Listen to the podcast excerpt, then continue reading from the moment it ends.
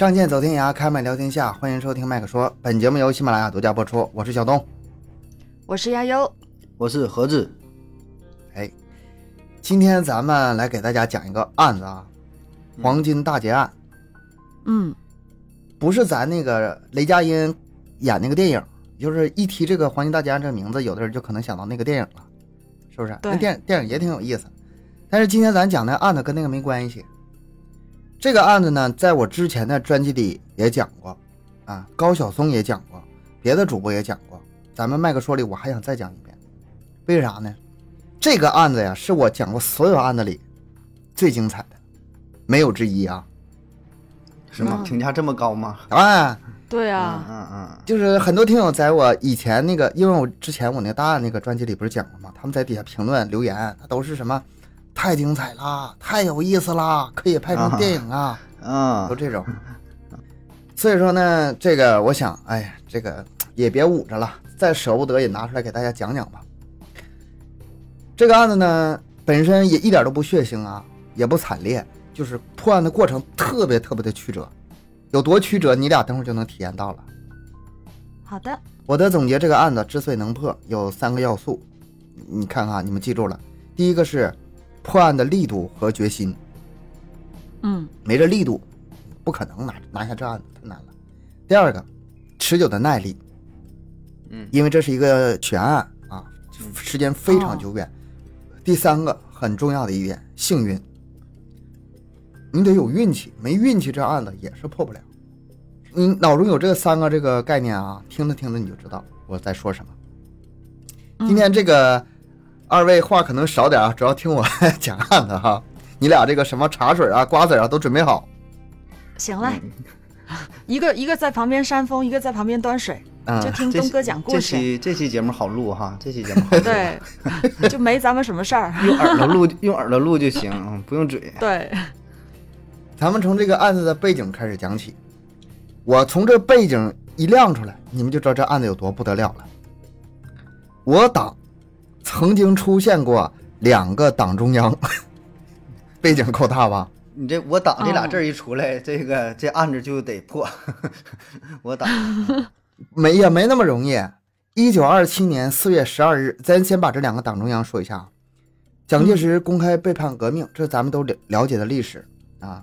发动四一二反革命政变，后来呢，那个时候我党就非常危急啊，马上就是秘密开会，成立了第一个临时中央委员会，后来也成为正式的那个党中央了。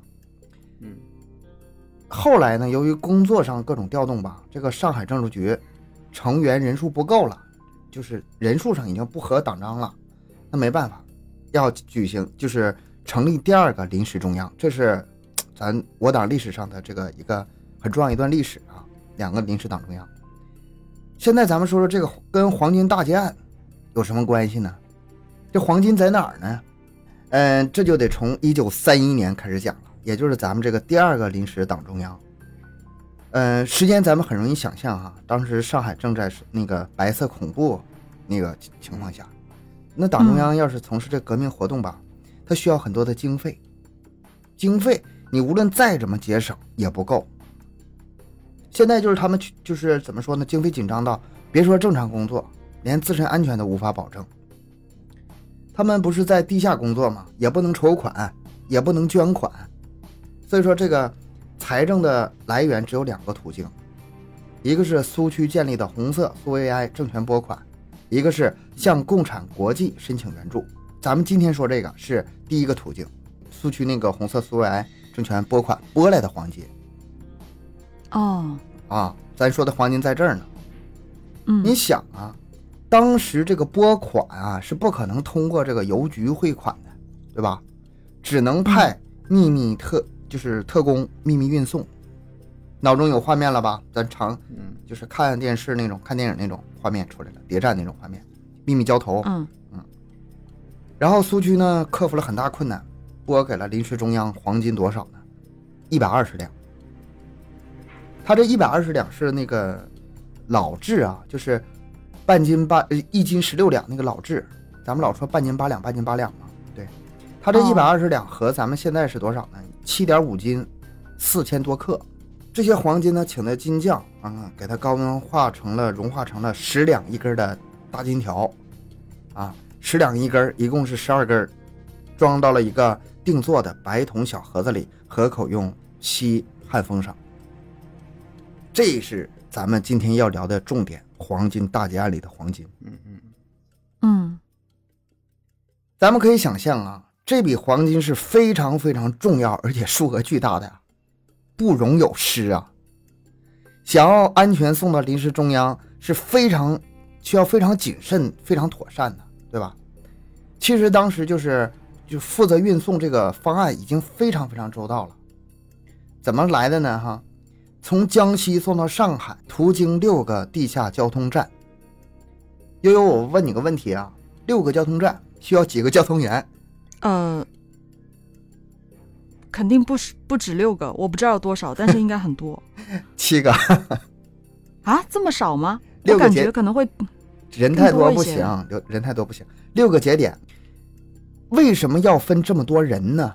而不是一个人从头送到尾呢？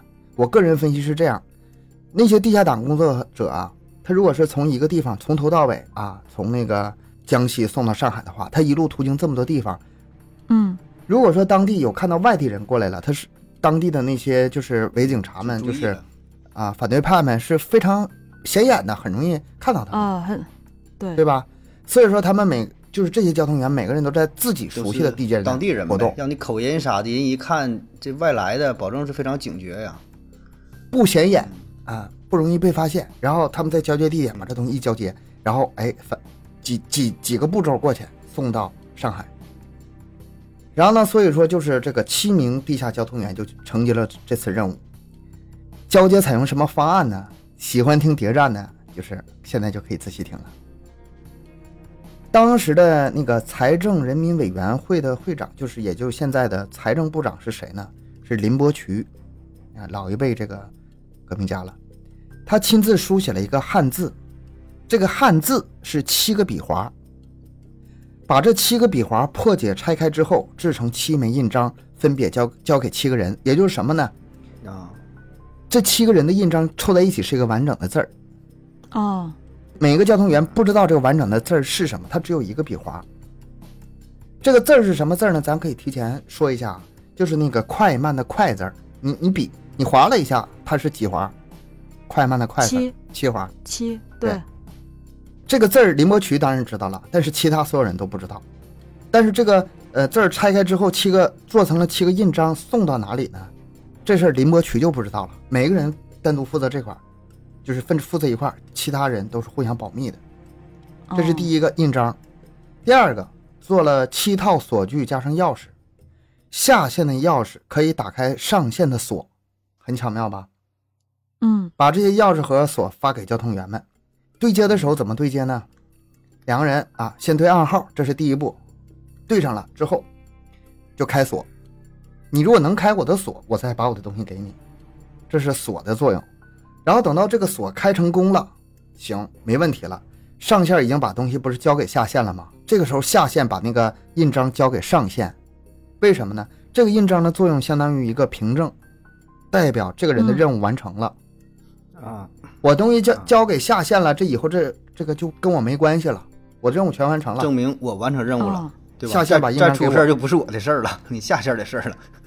嗯，一级一级的传传递下去。嗯嗯，你就想想这这个是不是挺巧妙的？这个对对对，这个嗯印章它不是一个凭据吗？其实一般情况下是用不到的，就是你把这个东西运送到了就完事了呗。这印章什么时候用呢？就是万一发生意外的时候才用才能用到。哎，这一次黄金大劫案这个印章就用到了，因为真出事了。方案定下来之后开始运送呗，运送是什么途径呢？一九三一年十一月六日从瑞金启程啊，路线是这样啊：瑞金、南平、福州、温州、金华、杭州，然后是松江、上海，一共是哦七、七个地点，每个人负责一块儿。这个线路啊，其实不是最近的线路，是有点绕的。但是当时那个情况下，就是大家普普研究之后决定吧，这个线路是比较安全的。就算是绕一点，但是满打满算，一个月应该是这个东西能送到。但是这边急着等着用钱的临时中央，眼巴巴等了四十多天，到了十二月二十二日的时候，发了五封催询电报，这笔钱都没到。丢了。一九三二年元旦，苏区政治保卫局局长邓发拿着收到的六个印章嗯来请林伯群鉴定，说：“你看这印章是不是原件啊？”林伯群一验，哎，没错，是原件。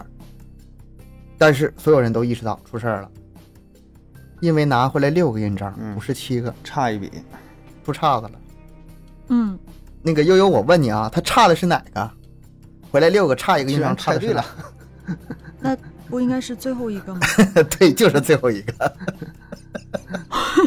我怎么感觉你在质疑我的智商呢？我我是帮那，如果说出岔子的话，后面就全都接不上了。所以说，如果说对啊，差一个的话，只能是最后一个差了，前六步都没问题。嗯也就是这个“快”字的最后一笔，这个“那”啊，没回去复命，没送到苏区。嗯，现在问题已经确定了，问题出在最后一站，松江到上海，嗯，那就查吧。但是你想一下，这个案子一般人查得了吗？全程是绝对的机密啊。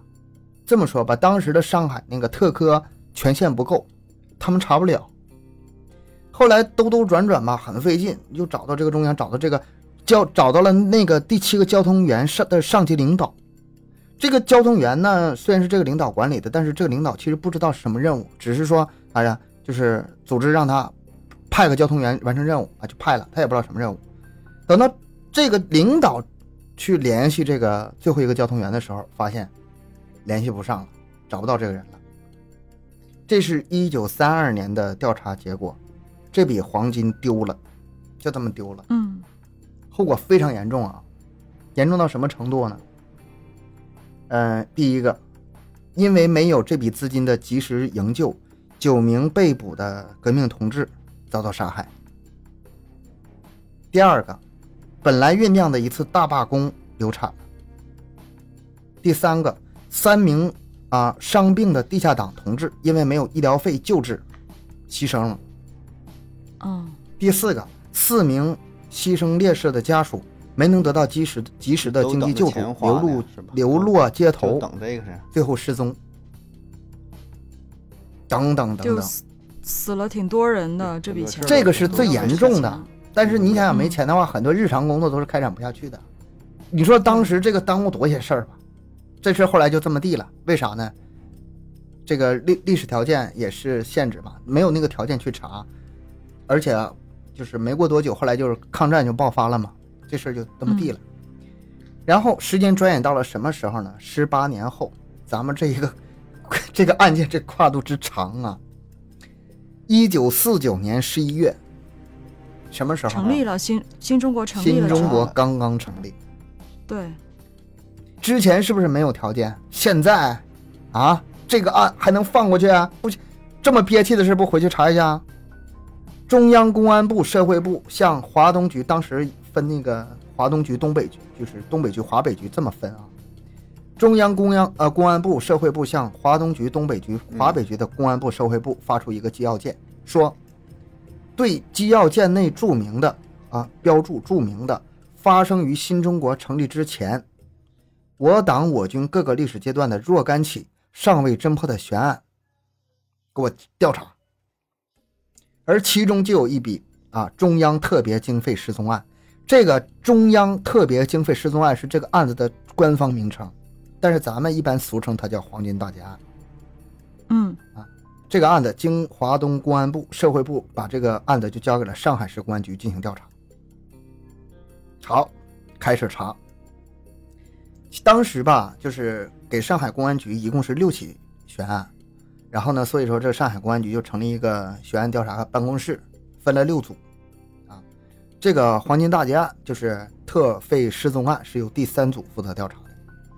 嗯这个这故事本身挺长的，但是呃，我建议听友们啊，听完它，嗯，耐心听完它，因为后面的情节非常非常的精彩。我整理文稿的时候，嗯、我已经尽量的缩减了，但是精彩的部分我实在是舍不得缩减啊，这个有意思点特别多啊，耐心听完，很精彩。呃，涉及的人名比较多，能简化的我就尽量简化了啊。现在咱们不是说有这个调查组了吗？啊，第三组有四个人，其中蒋文增是这个组长啊。然后这四个侦查员接到任务之后吧，太少你就？拿资料呗这个蒋文增就拿到没卷宗。这个卷宗一到手，他这个眉头就一皱啊，为啥？轻飘飘的，一点分量都没有。打开一看，一份材料，两页纸没了，怎么查？十八年前那的怎么查？嗯，挺，我觉得挺难的。而且当时也是绝密啊，那怎么办呢？嗯怎么查呀？四个人一商量，得，那咱去找北京吧。这个材料上写林伯渠了，这是林伯渠当时参与，就是，呃，嗯参与的。找这个，现在林伯渠已经是秘书长了，当面了解情况。对，然后第二天，一九四九年的十二月六日，他们就登上了北上的列车到北京。等了三天，林伯渠秘书长接见他们了。为啥等三天呢？你们想这是什么时候？二十分钟，有话赶紧说。中国这咱们中华人民共和国刚成立，那个时候事儿可太多了，是吧？哦事儿太多了，太忙了，案子是挺大，但是事儿实在太多了。但是林伯渠秘书长给了他们二十分钟时间，到这一步，这个四名侦查员才算是了解了咱们之前我刚才说的那些情况。嗯他那个内部材料写什么我不知道，但是这四名侦查员在那材料上什么都没得到信息，很少信息。林伯渠最后提供了一个线索啊，这个记得从瑞金派出那个交通员，就是第一个交通员呐，好像姓秦，曾经给一个呃老革命家叫高自立当过警卫员，然后侦查员就马上前往沈阳啊，虽然没有亲眼叫到高自立吧，呃，因为高自立那时候已经身患重病，不到一个月就去世了，但是。呃，临死之前还是给他们线索，说那个姓秦的那个，他曾经那个警卫员呐，叫叫秦普、嗯，啊，现在在解放军第十三兵团任职呢，现在是副师长了，就给他们这么个线索。咱们现在不是七个交通员嘛，咱们给他定个外号、啊，从第一个到第第七个，咱们分别叫老大、老二、老三，一直到最后一个老七啊，这么好记啊。秦普是老大。见面之后啊，这个老大并不知道自己运送的是什么东西，也不知道这个收货方的真实姓名、身份，什么都不知道，也不清楚执行的命令是什么，甚至连那个他送的那个东西最后是否送到了地点，他都不知道。这次上海这个警方侦查员，这个悬案三组的侦查员出现在面前时，他才恍然大悟啊，啊，怪不得那玩意儿那么沉甸甸的，原来是黄金啊就管这！一环，也不问是啥，也不问说给谁，我完成我这一段任务就完事儿呗，对吧？你多多的多多的话也没有。对呀、那这这是这也是纪律啊。对对啊，那那个时候都这样，我觉得他们执行任务的时候都这样。他这才知道嗯啊，运送的是黄金，而且这黄金最后没送到。然后就聊聊当时的情况呗。他说，当时那块任务啊完成的很顺利啊，东西呢交给了下线，是一个庙宇的庙祝，庙祝就是看管庙宇的人嘛。嗯他也不知道那个庙宇庙祝的真实姓是什么，反正暗号对上了，那就给锁也打开了，嗯然后也拿到一个印章啊，他一直纳闷那个印章是什么玩意儿，你知道吗？然后那个侦查员把那个“快”字儿给他看的时候啊，我那印章原来是“快”字儿的第一笔那个点儿啊，怪不得就像一个 黄豆粒儿稍微大那么一点一粒儿似的，他才知道。啊，你说这个得有多那个什么保密啊？是然后侦查员就就问呢，这个老二妙祝是什么人呢？然后秦普就说什么什么人，什么什么人。这个咱们就不用太多的去赘述了，因为这个悬办呢，不知道通过什么渠道找到了一份中央保存下来的绝密档案，呃，找到了十八年前前六名的秘密交通员的姓名、籍贯、年龄，所以说啊，就这前六个人顺着找呗，一个传一个，一个介绍一个，能有点线索。反正这几个都扒出来了，你要不这么捋着，对啊，描述相貌，然后再找，这得多难呐！那算挺不容易了。好在这个那这几人都哎找着，到这个时候啊，这都都是这倒好找，这还还真找着了。对啊啊，他这是到这个这个琴谱这儿，就老大这儿之后，哎找到这么一份档案，省老事儿了，嗯省老事儿了。然后第三组就哎，但是他们找的那份档案呢，就唯独没有第七位，就缺那么一位。第三组就捋着线呗，啊，去南平找老二，嗯，去福州找老三，去温州找老四，去金华找老五，一路顺藤摸瓜，非常顺利，最后到达杭州，找到老六。你看啊，讲了咱们可没有多长时间，已经讲到老六了，但是重点戏都在后面。呃，老六呢叫刘志纯，四十多岁，但是因为早以前跟这个党组织失去联系了，所以说新中国成立之后呢，他是普通老百姓，啊，没有在这个党组织里工作。侦查员就问他说：“你还记不记得那次任务啊？”哎呀，老六说：“这事儿我记得呀，那是我最后一次给组织完成任务。”老六当时是在一个叫茂福竹行当伙计，他说了。哎，一九三一年十二月一日晚上七点，有人来敲竹行的门，然后这是从金华转过来的上线交通员，就是老五呗。嗯，两人对上暗号，办理交接手续，然后对方就挥了挥手，转身出去了。第二天，老六就以探望亲戚的名义，向竹行老板请假去上海，啊，找这个老七去了。他们定的呢是在那个找这个叫一个汉源站房，站是那个客栈的站，一个相当于一个旅馆，在那里碰面。一宿没睡，老六入住客栈后就躺下睡觉了，一觉醒来已经是下午四点。我现在说的已经开始涉及到细节了，涉及到后面破案有一些关键线索了啊，所以我讲的这么细这么慢。从门外进来一个人，三十五六岁，身穿黑色棉袍。头戴同样颜色的绒线帽，后半部的帽檐放下遮挡着寒风，一张脸被风吹得略微泛红，双手拢在袖管里，微微佝偻着背，嘴里冒着热气，然后向账房打听是不是有个杭州来的竹行先生人住啊？老刘一听这是来接头的下线呢，哎，两个人就这么一搭话。对上暗语之后，老六拿出锁，对方拿出钥匙，一开打开了，然后把那个呃“快”字的倒数第二个笔划，就是那个撇，交给了老六。至此交割完成，对方冲老六点了点头，拎着那个小皮箱，一声不吭的出门而去。老六的任务完成了，嗯，很干净。这次的任务对于老六来说，其实是非常危险的。那个下线刚刚离开五分钟，警察就来盘查客栈了，行李也搜了，但是好在他的任务不是已经完成了吗？所以说警察什么都没搜到，啊，有惊无险。要是晚来几分钟，那运的东西肯定就要丢啊。嗯，老六返回杭州杭州后的第五天，啊，有一个顾客来朱行谈生意。啊眼见四下无人，说突然说出暗语，老六知道这是自己人呢，就是是来取凭证的，就把那个撇交给对方。这个人他不是那个老大到老七中的任何一个人，他就是来收你凭证的，往苏往苏区交的啊。每每次每次这几个人完成任务之后，就是都会有一个人，就相当于来验证一下，说你是不是完成这个活了，是吧？你办完了，哎，收回来啊，说明你这关你你这环节是。没有问题的，这个对吧？就到到了到凭证，就是你不是说它有一个锁，然后有一个字的那其中一一一画吗？嗯，还有一个凭证吗？呃，这个印章就是那个笔画，就是凭证，他们是一个东西。哦哦哦，就收他老七给他的那个凭证是吗？对。哦哦，明白。然后他把这个印章交给了对方之后，他的地下党生涯也结束了，就是后来一直到解放。他也没再跟组组织联系上，应该是他的上级领导出事了。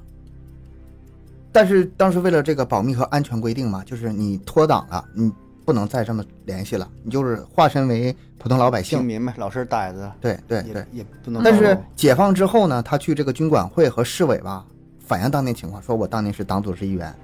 也正是因为他这个反应，那个那份是就是六个人的绝密档案的资料。才能把他记上，有他信息啊。对，哦，现在就查不到什么环节了呢？呃，当年这笔特费是最后一道环节，也就是松江的那个穿黑色棉袍的男子，就是老七嘛。问题出在他身上。现在问题是，老七拿到货之后去了哪里？为什么没送到上海？人也找不到了。要想查这个疑团，第三组就得去松江开始查。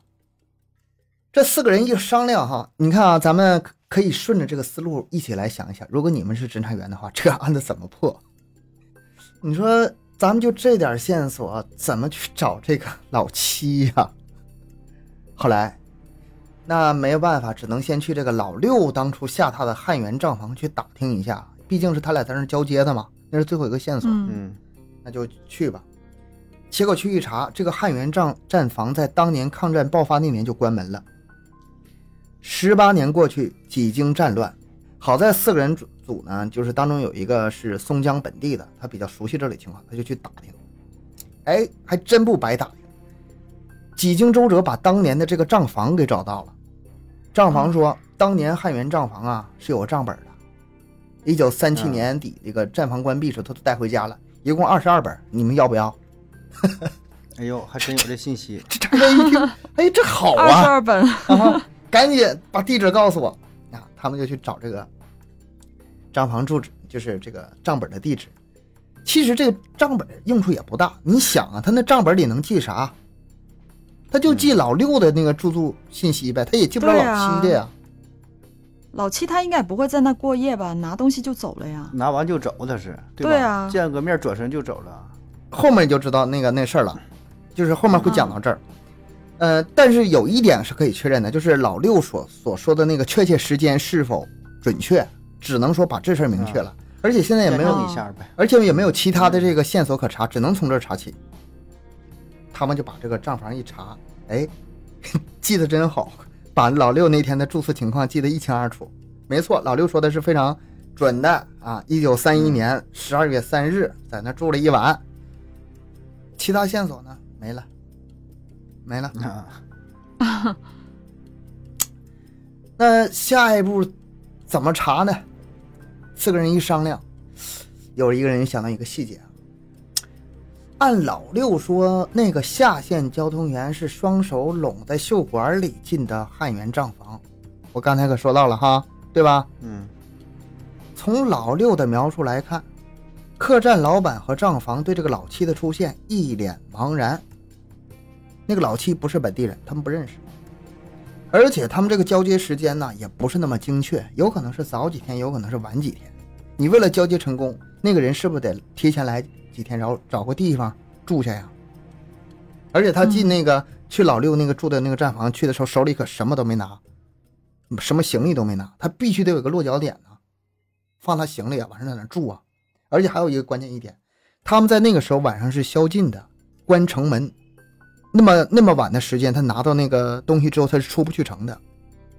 所以，哎，这几个汇总起来，老七肯定有个落脚点。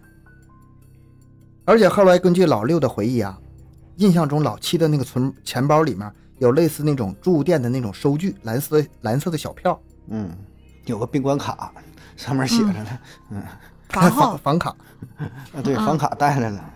那四个人这个思路调查思路就统一了。那下一步查啥呀？调查松江城里所有的旅馆。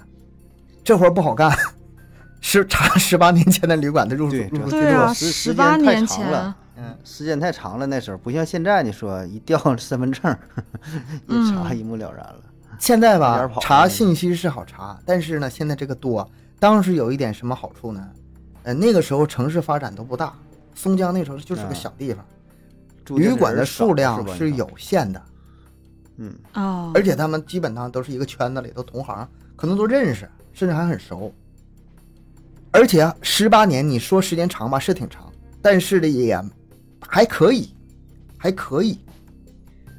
他们就找找找，就是呃找那个这个四个侦查员，就找这个他们住的那个旅馆的老板，就跟他聊，哎，一聊就得到线索了。十八年前，松江城里一共五家旅馆，汉源账房、啊，还好不算很多。清福阁旅馆、行天华客栈、九峰三流旅社和就是他们住的这家，已经开了三代的老牌大福祥旅馆，一共就这五家，还行，那就查呗。排除。一家了，那这家他没住过对啊不是吧？对啊，对啊，排除排排除一家，嗯。但是他们这一查，发现这情况有点不妙，为啥呢？他有的吧是有账本的，捋完账本之后没有找到相关线索，有的嗯，账本都没了。嗯，战乱什么都给烧了。就我亲眼见到那个账本都已经烧了，就就这么明确的告诉你，已经没账本了。五个旅馆查完之后，线索断了，又不知道下一步怎么办了。你就知道，你就说这个案子有多难破。这时候怎么办呢？这三组就就是向上面汇报，这上面上级市局选办可要他们工作结果呢，要工作汇报呢。其他几组啊，一共不六组吗？其他几组进度可不错啊，案子可快破了，你们可抓紧点时间。人家那小活，你这玩意儿能比吗？嗯，那记住进展快。然后这三组，哎呀，这愁的不行啊，大家就一起抽烟，一根接一根，冥思苦想，怎么查呀？怎么查呀？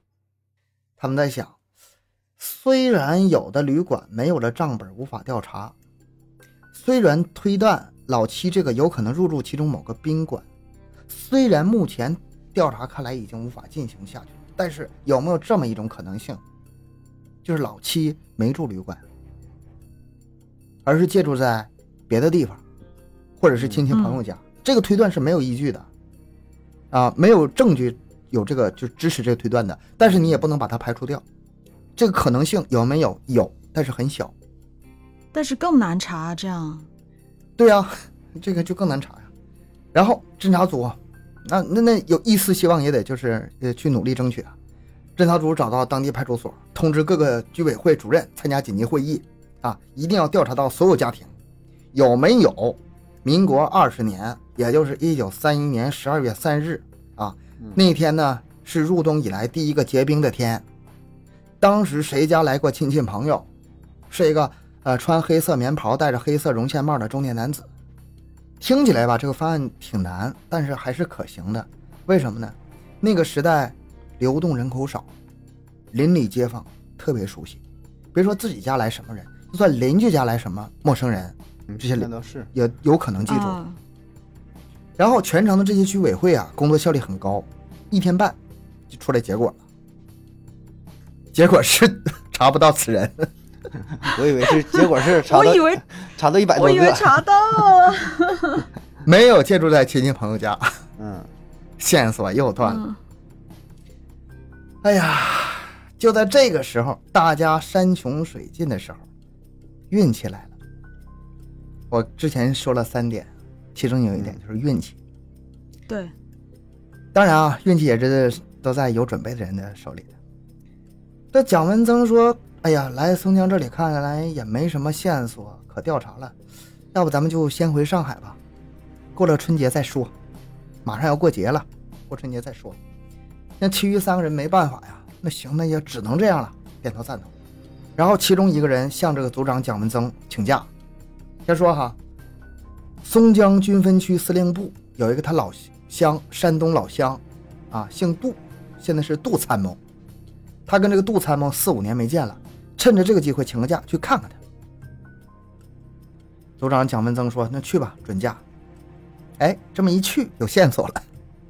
嗯，巧了，这个人去军分区司令部，他这个老乡杜参谋非常热情啊，说什么也要把其余三个人都请来。你说来都来了，我得尽尽地主之谊呀、盛情难却。然后蒋文增他们三个人也都跟着去了，去这个呃军区司令部。杜参谋特别热情啊，让伙房给炒了四个菜，整了两瓶白酒，四个人好好吃喝一顿。然后这个众人吃着吃着吧，哎呀，这菜炒的真好啊，赞不绝口的啊，不错，这菜做的不错。然后杜参谋觉得挺有面子，很高兴，嗯就把这个厨师叫出来，跟这些客人们见见面，夸你做的好呢，来跟大家喝一杯吧。然后这个厨师就入席吃饭了，大家吃的很高兴。闲谈期间，这几个人就把这次来执行的调查任务就说了说呗。哎，这十八年前案子呀，这费这么大劲没头绪啊，真难呐。厨师开口说话了，我知道那年吧，松江这边还有一个可以住宿的地方，不知道你们调查过没有？这话一出，这四个侦查员眼睛唰就亮了，你知道吗？那个时候已经是嗯，山穷水尽了，哎一听厨师说这话，有洗浴中心呢，你非得别往宾馆炒啊，是吧？还有个洗浴，差不多。这个厨师十八年前已经是大厨了，已经是手艺非常好了。他当时在哪儿呢？在松江保安团司令部里掌勺。那个保安团司令部有个内部招待所，五十张床位，只接待内部或者有关系的人，所以外界不知道。嗯嗯，不知道，嗯如果不是这个厨师说出来，他们死都想不到有这么一个地方。这个线索是意外惊喜啊！然后侦查员第二天就去这个专区公安处呗。你想，这几个侦查员走到哪里都是一路绿灯啊，对吧？那中央派的那个对案子哪不特殊能任务，对吧？对啊特殊任务这是。哪儿都得就是开红绿灯但。是我觉得挺挺奇怪，就是他们在饭局上，就是厨师是外人啊，他们能说吗？就他们说不说那个细节？呃哦，就说有这么一个案子，我想找这么一个人，啊，什么什么样的，他他不会说这个什么是什么呃特特别经费啊，只要什么黄金案呐，什么不不提这些。他不会像我开始说那么细的。嗯然后这个他们就去找这个保安团的档案，一查，发现档案堆里竟然保存着保安团司令部内部招待所七年来，一九三零年到一九三七年的全部住宿人员登记资料。嗯，为他准备的这是。嗯赶紧翻吧，是吧？等啥呢？翻吧！民国二十年十二月初那几天的住宿人员记录，把军人排除掉，因为他们已经就是确定对方不是军人了，然后再筛筛筛，一共筛出三个人，一个姓张，是酱园的老板，另一个是一起来的张老板的太太，两人来松江访友。啊，入住团保安招待所担保人员是保安团的副团长李有光，嗯这一看不像啊，是不是？排除掉。嗯看下一个，来自上海，名叫梁碧纯，其担保人是保安团营长。梁碧纯十二月一日中午入住，十二月四日清晨离开。然后再查看这个附附在登记簿上的那个保安团营长出具的担保函，被担保人梁碧纯是他族叔，嗯就是一个亲戚的叔叔郭北昌所开的祥德源国药号的店员前来，啊松江向于天成中药堂联系采购中药。然后呢，档案显示，就是这个担保的这个营长啊，一九三三年因为贪污被解职了，找不到了。营长你是甭想找了。这个时候你就不觉得这个这个梁碧纯就特别的可疑吗？嗯对吧？现在呢，想查这个梁碧纯的话，那个营长找不到，就得找那个中药店。好，几个人就找过去吧，找那个他那个担保函上写的那几个中药店。呃，当时的那个掌柜已经去世了，时过境迁，门牌号也重刷了，还搬过家。这个原店是找不到了，但是呢，找到了梁碧纯当年的几个同事，还有几个老街坊。总结调查完之后，有这么以下几个线索。第一个，梁碧纯说话是带上海郊区口音，听说是江苏省嘉定人。第二个很重要，他们找到了当年梁碧纯的照片，哦一家人合影过节的时候照片。第三个，梁碧纯是那个时间段突然失踪的。这是很可疑啊。嗯梁碧纯离开上海，就是那几天去松江之后，过了大约三四天，返回了他的那个药铺祥德园。那天他是上午九点左右回来的，看起来和以往没什么，就是和以往出差没什么区别，还给每人送一样小礼品呢，就是松江产的那个桂花香膏。然后之后，这个梁碧纯对这个他那郭老板说：“出差有点累呀、想回去先睡一会儿啊，下午再来汇报情况。”老板同意了，然后就他就离店而去，这一去就再也没回来。然后下午郭老板等到四点多的时候，快打烊了，这个还没见这个梁碧春回来，是不是有问题啊？生病了？然后让这个学徒去看看，一看锁门，找锁匠把这个锁打开之后，整洁如常，但是能看出来已经很多天没人住了。换句话说，梁碧纯从这个药房出来之后没回家，直接跑了。然后当时巡捕房还调查了一个，毕竟是一个人失踪了，对吧？和嗯郭老板一一对呀、没发现携款潜逃的事儿。这个携款潜逃指的是那个药房的钱啊，不是这啊对没发现携款潜逃的事儿，也没发现有什么口角啊、争斗啊、打架呀、人命都没有。所以就没立案。当时就这笔录都没做，就这么过去了。从此，梁碧纯失踪。其实咱们听友听得非常真切啊，也就别卖关子了。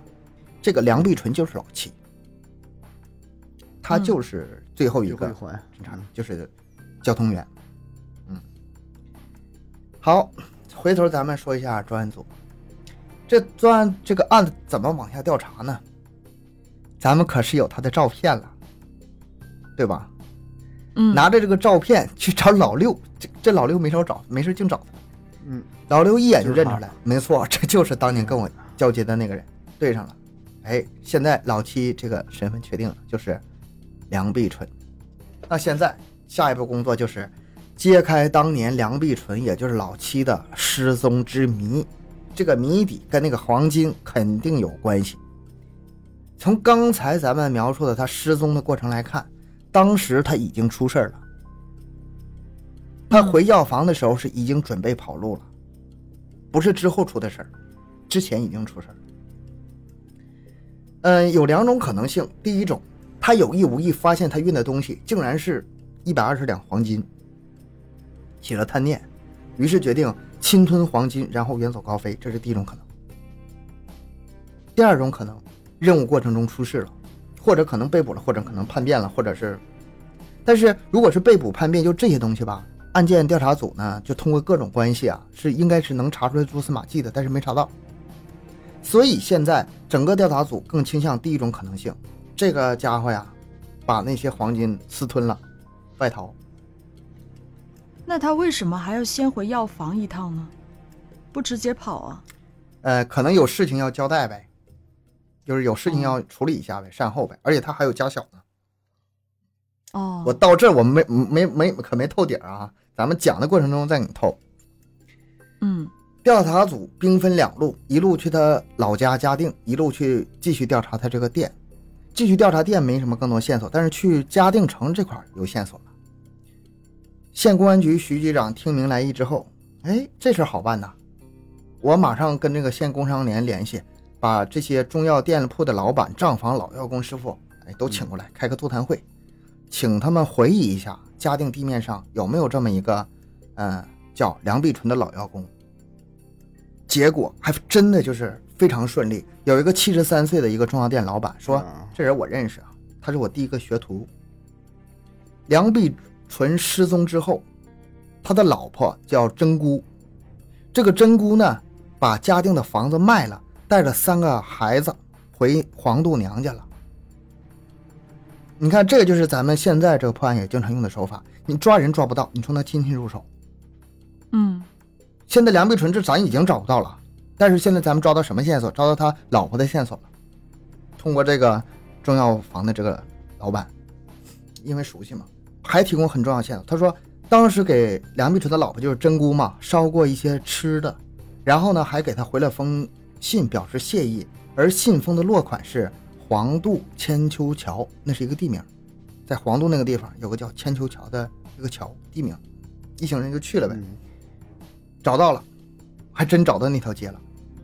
再通过当初那个当地人呢说，以前有这么一家人就住在这里，那个真姑，但是，一九四二年有一天突然全家搬走了，是一条小船载走的，走的时候非常突然，东西都没带，穿衣服就走。哦，这是那个当年真姑一个亲戚老太太说的，不正常啊。走的这么神秘啊，又这么突然，这侦查员就就一听，这这就是老七啊、这就是老七的风格呀。然后侦查员就想，难道是老七在与家属中断九年联系之后，忽然把他们接走了吗？侦查员就问，哎，那那个老太太，不是这个老太太说的话吗？这老太太还活着吗？然后说没了，这个老太太今年正月里走的，去世了。不过老太太死的时候，真姑回来了。侦查员一想啊，那既然是办丧事儿的话，真姑回来了，难免就跟其他亲戚聊天儿嗯啊。梁碧纯没回来，但是真姑回来了，那么就找这些当年他这个就是当时他的这些亲戚，看看能不能找出来。办丧事儿时候，嗯，办丧事儿亲戚呗。结果这么一调查出来了，梁碧纯把他接走的，他们现在住在那个浦东的杨杨靖镇，找到了。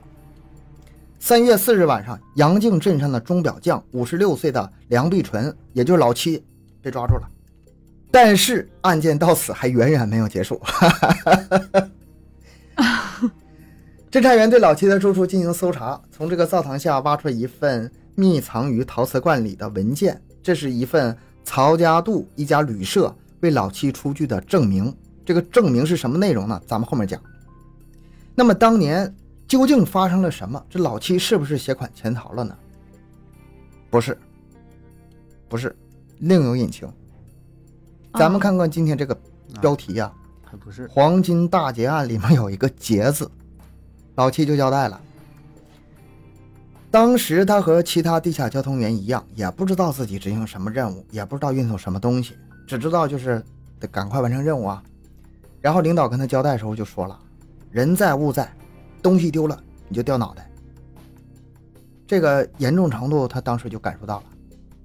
嗯之后，老七在一九三一年十二月一日啊离开上海，前往松江，啊先抵达这个招待所，拿拿到出入证。他那个出入证特别好使，不仅能自由进出司令部啊，然后还能应付这个巡逻队的盘查。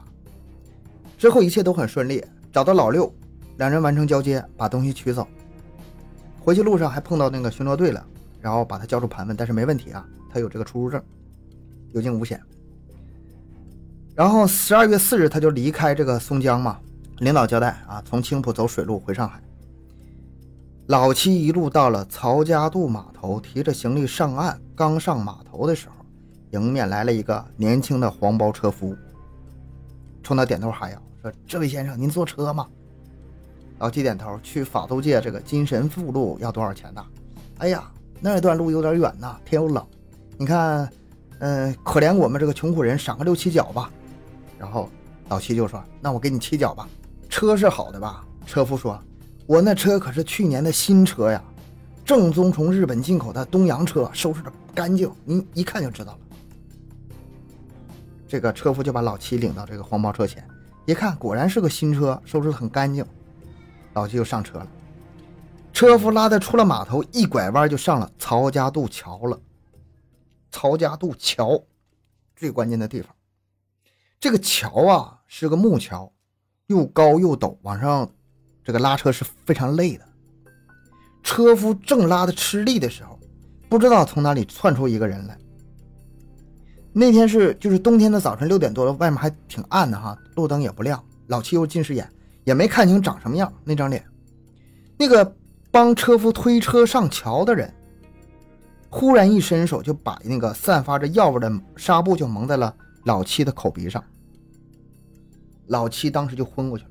他作为一个就是交通员，按理来说他应该有警惕心是吧？警觉心是吧？嗯但是他为什么没在第一时间发现呢？嗯其实这也是正常，因为在当地就是帮着车夫推车上桥，这是一份工作，很多人都这么做。然后呢，这钱也他们当时也不用给，车行就定期给他们了，就这么有这么这一种工作。所以说他看有人来推车，他觉得这是正常的。啊，有这个职业啊，也但是你想啊，他那个人已经靠近了，就是已经挨着车了，这个时候再拿东西来扑他的时候，反应不过来了，晚了。反反应不过来了。等他醒来的时候，发现自己躺在床上，脑袋还是一片迷糊呢，挣扎动了动，撑起身子，往外借着这个窗外映进映进来的这个微弱灯光，他打量一下，这是个房间。正奇怪自己怎么躺在这么一个地方，有个这个店小二进来了，先生醒了，哎呀，您这一觉睡得可真长啊，一早到现在一口气儿睡了十八个钟头啊。老七还有点迷糊，我怎么来这儿了呢？你们这里是？哦，一看对方是那个旅馆的茶艺，咱们就叫他店小二吧。你们这里是旅馆？哎呀，他突然想起他那任务了，赶紧去看行李。他那些东西都在，钱包也在，但是小皮箱不见了。嗯这个皮箱里装的是什么，他可不知道。但是他拎在手里的时候，就看那体积，看那重量啊，他猜出来是黄金了，八九不离十就是黄金。领导可是说人在货在，现在啊这么多钱的黄金不在了，怎么办呢？报案。那个年代报案，嗯没有用啊。然后向上级解释，解释不了。而且那个时候吧，上级就是听到解释之后，也不能完全相信你，也得调查是吧？但是上级没有那个调查的条件，很有可能就直接执行纪律了。执行纪律呢，很有可能就是直接除奸了。嗯老七就憋屈啊。如果自己确实是奸吧，那被除掉也就除掉了。可他不是奸呐，尽管犯了很大的错误，如果这样被除掉，太冤枉了。所以老七给就是下个决定，把这条命给留住。那就赶紧离开吧，还磨蹭个啥呢？然后不行，我得跑路啊，准备跑。但是突然老七冷静了。首先哈、他没没办法保证自己逃得掉。第二，如果万一以后出什么事儿的话，他得留点记录。就算是被除奸行动给当奸给除掉了，他也要告诉后人自己不是叛徒，不是内奸。你知道他怎么做的吗？嗯他把这个店小二给叫来，你们家这是什么旅馆呢？这店小二有点觉得不对头啊，小心翼翼的说：“这是曹家渡大旅社。”立刻把你们经理叫来。他不在店里，明天上午会过来的。不行，立刻去找他。咱们今天发生这个事儿，别说经理了，你们老板也负不起这个责任。啊，一不留神，你们这个曹家大旅社直接就没了，你信不信？店小二没见过这世面，他赶紧出去找经理，把经理找来。这个老七就要跟这个旅社经理谈一谈，让旅社方面给他出出具一个书面证明，证明为了证实自己是嗯在着了这个劫匪的暗算之后，失去知觉的情况下丢失了那个重要的皮箱，出这么一个证明。那人家怎么知道呢？你不用把主观的那个就是判断写出来，你把当时客观的看到的情况写来就行。曹家渡肯出吗？哦当然能肯出啊，否则这个案子以后案发了，我知道你这个旅馆是怎么回事啊？你是不是跟他这个有牵连呢？嗯，他也想证证明自己清白点儿呗，就说这事儿跟我无关呗。这个老七就说这个事儿不光是证明我的清白，也是证明你们的清白，说不清啊，要不到时候。嗯呃，经理一听，哎呀，这这这个这个一定配合，一定配合，然后就把这个过程原原本本的写了下来，还盖了个章，啊，就是咱们说把这个老七抓到的时候，在那个里面发现的那个证明，刚才说了，啊，就是那个证明。这个证明是特别有先见之明的，得亏当初留了这么一、嗯就是说不起手清楚了。这证明是怎么写的呢？民国二十年十二月五日晨六时零七分，两个穿深色棉衣的年轻男子，其中一个外罩蓝色夹风衣，领着一个黄包车来到 B 号。车上坐着一个浑身散发着烧酒气味的、穿黑色棉袍、戴黑色棉绒帽的男子。为啥散发酒气呢？他是那个其实是药味儿，就是迷幻药。啊，茶艺王老三把来人迎进门，在门外帮着黄包车上的两件行李取下，一个是旅行袋，一个为小皮箱，后者有点沉。啊写，你看这写的够清清楚了吧？嗯嗯穿风衣的男子向账房先生张一发人名要写上，以以便以后好对。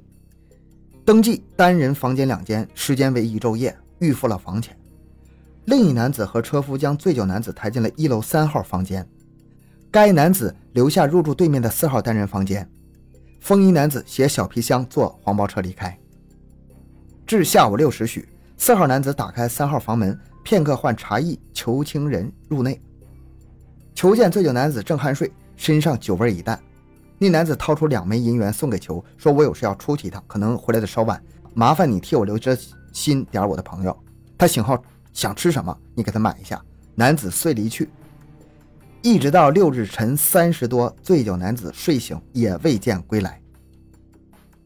写的多清楚啊！就是时间、地点、人物写的清清楚楚。然后嗯，醉酒男子醒后，称其名叫梁碧纯，丢失褐色小皮箱一个，内有百两以上黄金。又出示船票，称其昨刚乘坐青浦至沪的小火轮抵达曹家渡码头，故乘黄包车欲往法租界寓所。黄包车经曹家渡木桥时，突遭袭击，昏迷中被，你像这几个词儿啊，昏迷中被劫匪掠入曹家渡大旅社。嗯三页纸啊，把把这个印章和这个经理账房的这个签名啊，全都整得很全，以作证明。老七把这证明收起来之后，跟着几个人叮嘱说：“以后啊，不管谁来问今天的事儿，没提我这个梁碧纯的名字，这事儿你们千万不能说啊，这事太大事了。同时，为了保险起见呢，咱们再加一个暗号，啊，这暗号是什么呢？念七，念就是念萨那个二，啊代表啊二十那个啊，干这少一横，念啊啊啊！念七，因为那啊天是二十27七号，说如果听到这个暗号，你们就可以把真相说出来，保证你们没事儿。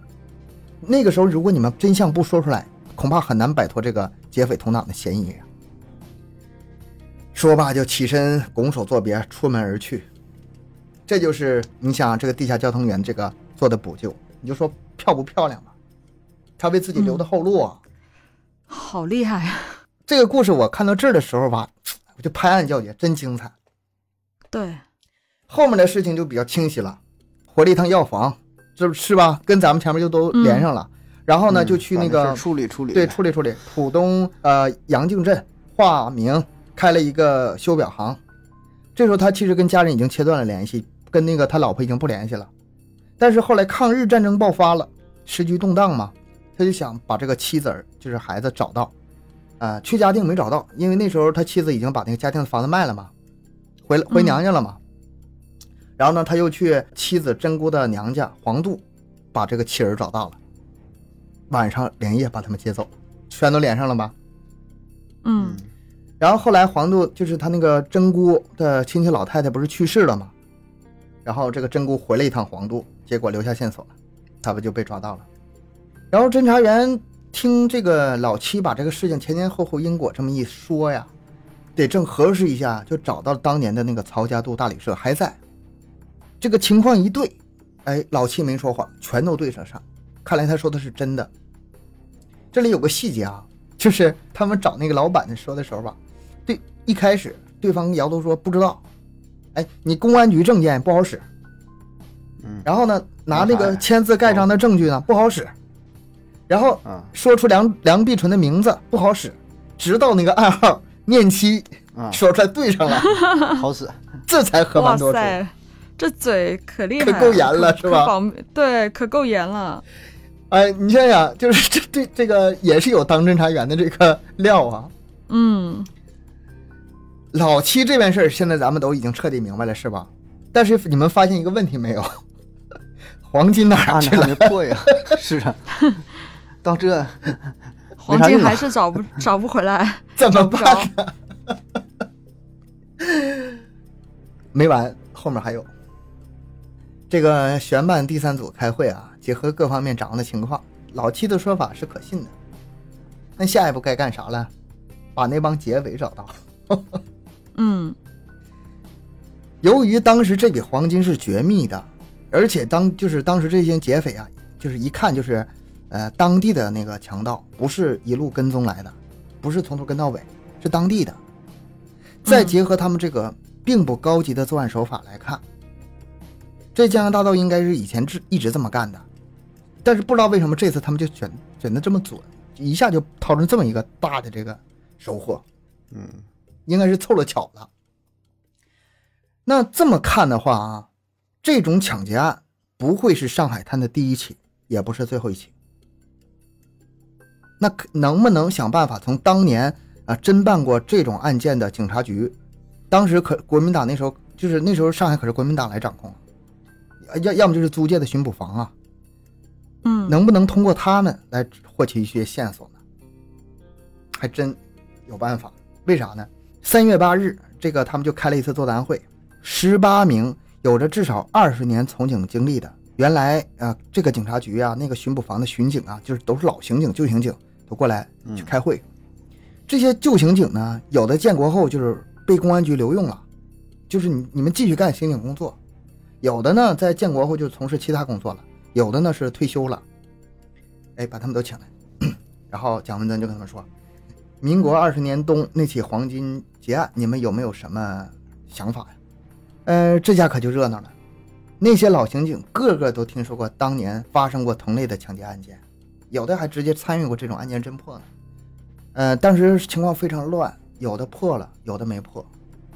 就是归纳起来吧，侦查员得知，就是民国二十年前后，也就是一九二九年到一九三三年这段时间，上海滩的公共租界、法租界和华界，全都发生过这种案子——麻醉抢劫案。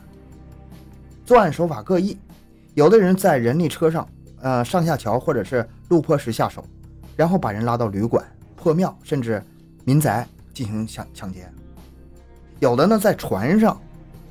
仓房里下手，有的在饭馆、包房里作案，有的在戏院、电影院下手，这种情况当时特别多。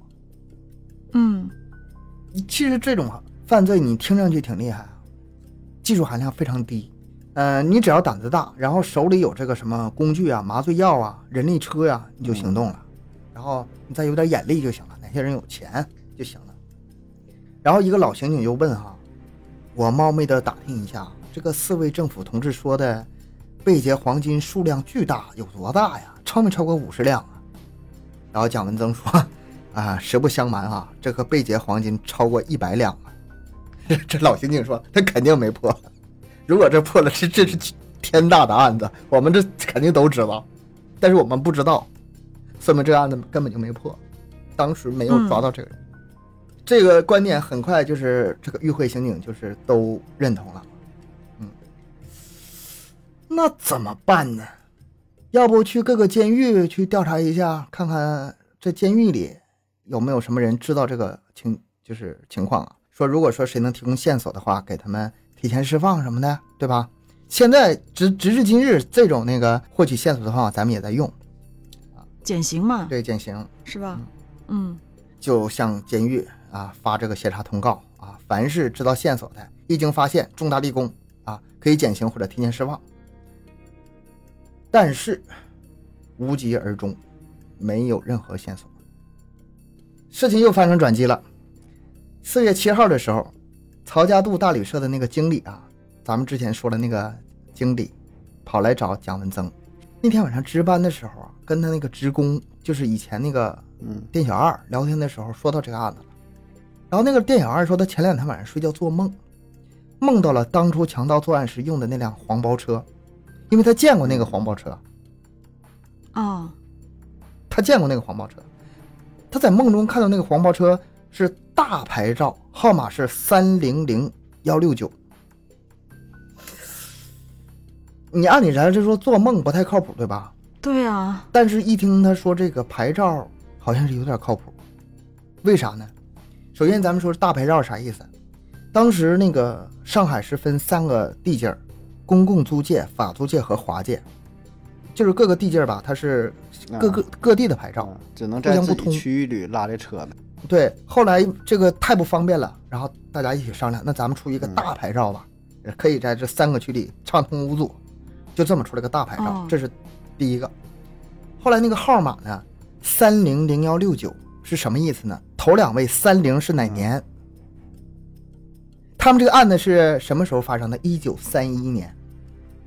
当时有个重要的一个证词，就是说：“哎呀，您来坐我这车吧，我这车去年新买的。”还实话，真是三零年的车。啊，你记不记得？就是老七刚坐黄包车的时候。你看，这都是小细节呀。为为啥我舍不得删掉呢？这梦，这梦也太神奇了吧！三零对上了，就肯定是三零年的。然后后面零幺六九是什么意思呢？呃，签发的第一百六十九个牌照。嗯，这个可信度是非常高的。顺着这个牌照往下找，但是很遗憾，车找到了，但是没对上。为啥呢？这辆车当时是个私家车，不对外接活，也没接过别人，所以说这条线索就断了。好难哈！哎，我还以为他做梦真的梦到那个牌照了，以为准了呢，是对呀，他不是。得买彩票去。这个这个这个案子非常的曲折，这线索断就断了很多次，怎么办呢？运气又来了。咱们前面说不是请了十八个，就是老警察嘛，过来开会嘛，对吧？嗯。当时也没得出具体的好办法，但是案件的转机是出现在这里的。为什么呢？当时有个与会者叫曾峰，咱们叫他老曾啊。原来是法租界巡捕房的刑事巡捕。有一天晚上，忽然来几个公安局的便衣啊，问了他名字之后就把他带走了，送去哪里？送去上海市第二看守所。犯了什么事儿呢？其实不是他犯什么事儿，就是他当年有几个巡捕房的同事犯事儿了，是政治上的事儿啊。那那个年代是吧，很容易理解，嗯政治上的事儿。嗯他没什么可交代的，但是又没有证据，没办法，只好坐牢。等到这个警察把这个事情调查清楚，再把把他放出去。所以都要说，这个老警察在这段时间里就被压被关在了第二看守所里。那个时候啊，刚解放不过一年，还在清理阶段，所以说人非常多呀，非常杂呀。老曾那个监房一共二十来个犯人，这些人呢，其实也不是明确的犯人，就是可能什么情况都有，整天没啥事干啥就瞎聊天呗。老曾当过刑警，见过世面呐，咔就在那聊，很多人愿意跟他聊，他就把这个黄金大劫案这个案子给说出来了，还说呢，哎呀，这个案子现在还没有破，共产党还在调查呢。哎，第二天，有个同监的人犯把这个老曾悄悄撤到监房一角，向他咨询一个政策问题。人民政府说坦白从宽，将功折罪，立大功受奖。您说，如果检举像您老昨天说那个案子，算是立功吗？你说这个线索来的有多巧？转了几个弯啊嗯，老曾老刑警，这一听对方这话有戏啊，说那这是自然呐，就是谁提供线索破案，那肯定是立功行为啊。你这个啊，这个可是大案子，你要是有线索，你侄子检举一下，肯定有好处。你帮我，你先跟我说一下，我看看什么情况。然后对方就把他侄子的情况一五一十的向老曾和盘托出了。提供线索这人叫冯安保，当时是因为被控强奸罪进的局子。冯安保说，民国二十年，也就是一九三一年，他虚岁十五。他有一个表哥，叫吉家贵，二十五，比他大十岁。这个吉家贵呢，家境呢不如表弟家，所以说时不时就来他家蹭饭，有时候一住就是十天半月，然后还经常怂恿表弟向家里要钱买这买那。冯安保记得那段时间，表哥经常玩的就是拉黄包车。冯安保的老爸一九三零年买了一辆崭新的日本进口的新车，仅仅过一年后又买了一辆七成新的轿车，然后轿小轿车进门之后，那辆黄包车就没用了嘛。表哥吉家贵儿就干脆把黄包车拉自己家玩去了。但是呢，十二月上旬的某一天，吉家贵忽然把车擦的特别光洁一新的给送回来了，之后也不来他家了，之后不怎么来了。整个寒假吧，就除了一些拜年什么的话，也不过来玩了。后来听说他在公共租界开了一个叫“吉家欢”的南货店，经营的很好，还开了分号。这个冯安宝自从进了局子吧，他就想改变自己的命运。听说这个坦白从宽，将功折罪呀、就挖空心思想立功啊。但是他以前在社会上都是侠盗小小闹，没什么罪可以检举的呀。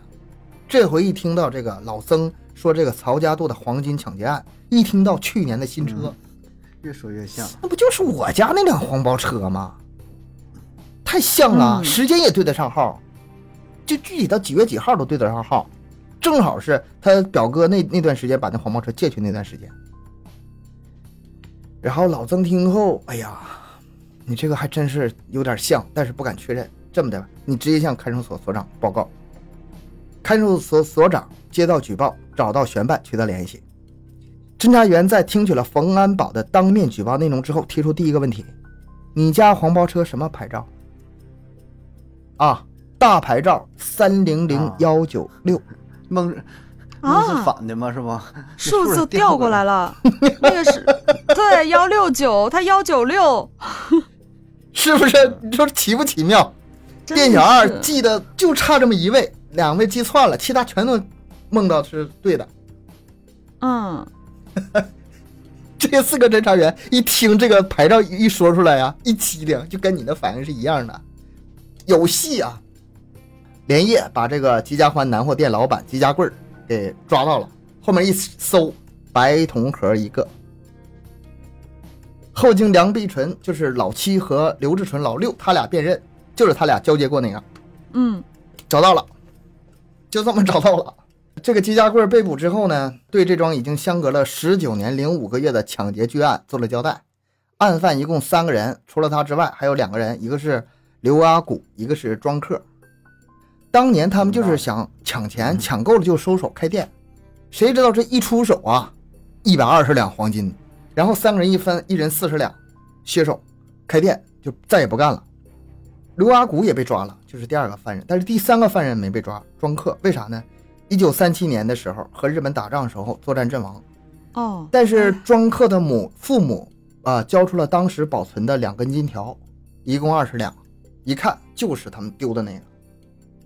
至此，这起发生于一九三一年的巨案成功告破。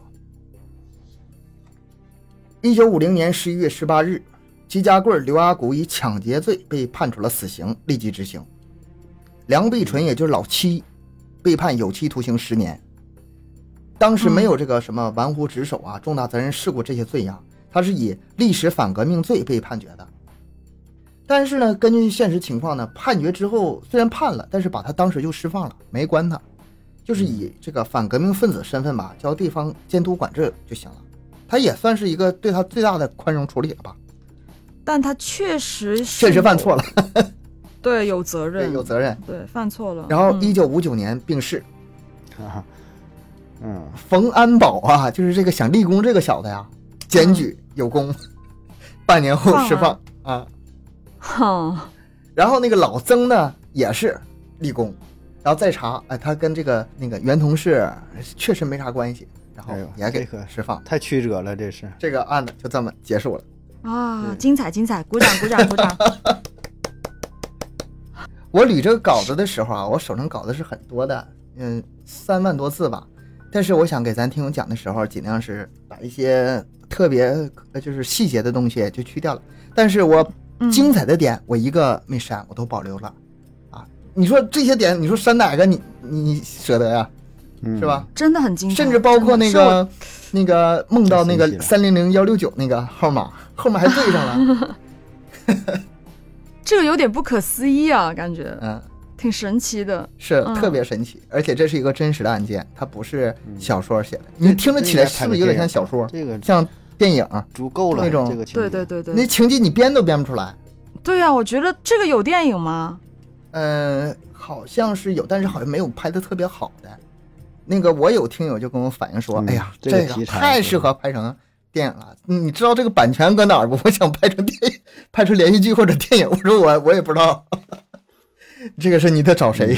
嗯这挺好的题材，真的很精彩挺好的题材。是我听过，嗯，最精彩的一个案件了。它吧，你说是案件，但是，呃，实际上它有点像谍战，有点像因素非常多，呃，旧时代、新时代。我觉得最精彩是哪段？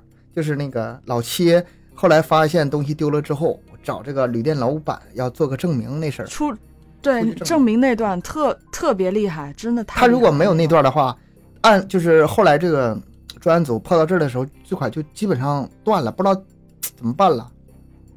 还有啥呢？他当初逃命其实也是对的，他如果不逃命的话，这个黄金劫黄金这些人也抓不到，追不回来。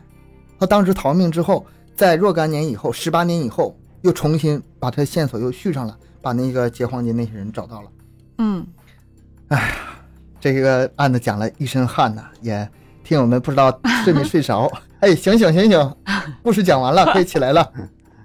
挺好，挺好。很精彩，至少我没没犯困啊，我真是是真是没听过，这以前真是没听过。对呀、对呀、没听过，真没听过。不不不，就是好像大概知道个这么个事儿，但具体这些细节儿真是不太就是我听说过是有这么一个悬案，就是历史就是比较大的案子吧，那个时候，但是我没有细看，因为我我好像看了个开头，觉得好长好长好长。老长了。我原来那个讲了十多期嘛，才讲完。嗯然后今天我还就是录节目之前还跟悠悠盒子，我们，哎呀，这期我要录多长时间呢？我不知道能不能讲得完。你俩少插嘴啊，要不我讲不完了。还行，你看我跟盒子都没敢没敢说话，嗯，要三个小时能讲完呀？他是我们俩都都是好好的乖乖的当听众。行，那咱们这个故事算是讲完了，也是了了我一番心事儿吧。啊，一直惦记着把这嗯故事跟大家分享一下。呃，之后有什么好的故事，也请大家告诉我们，我们也去找资料给您讲一下。然后您对这个故事有什么看法，也可以在评论区留言。如果想听啊、就是更详细的版本，可以去东哥那儿听一下。哎，对我那个老详细了。嗯，行，那咱们这期节目就到这里。呃，感谢大家收听，欢迎大家多多留言、分享、点赞。节目更新时间是三七二十一。家庭有求联系主播商务合作，可以关注我们的微信公众号“麦克说 Plus”。咱们下期再见。拜拜。拜拜。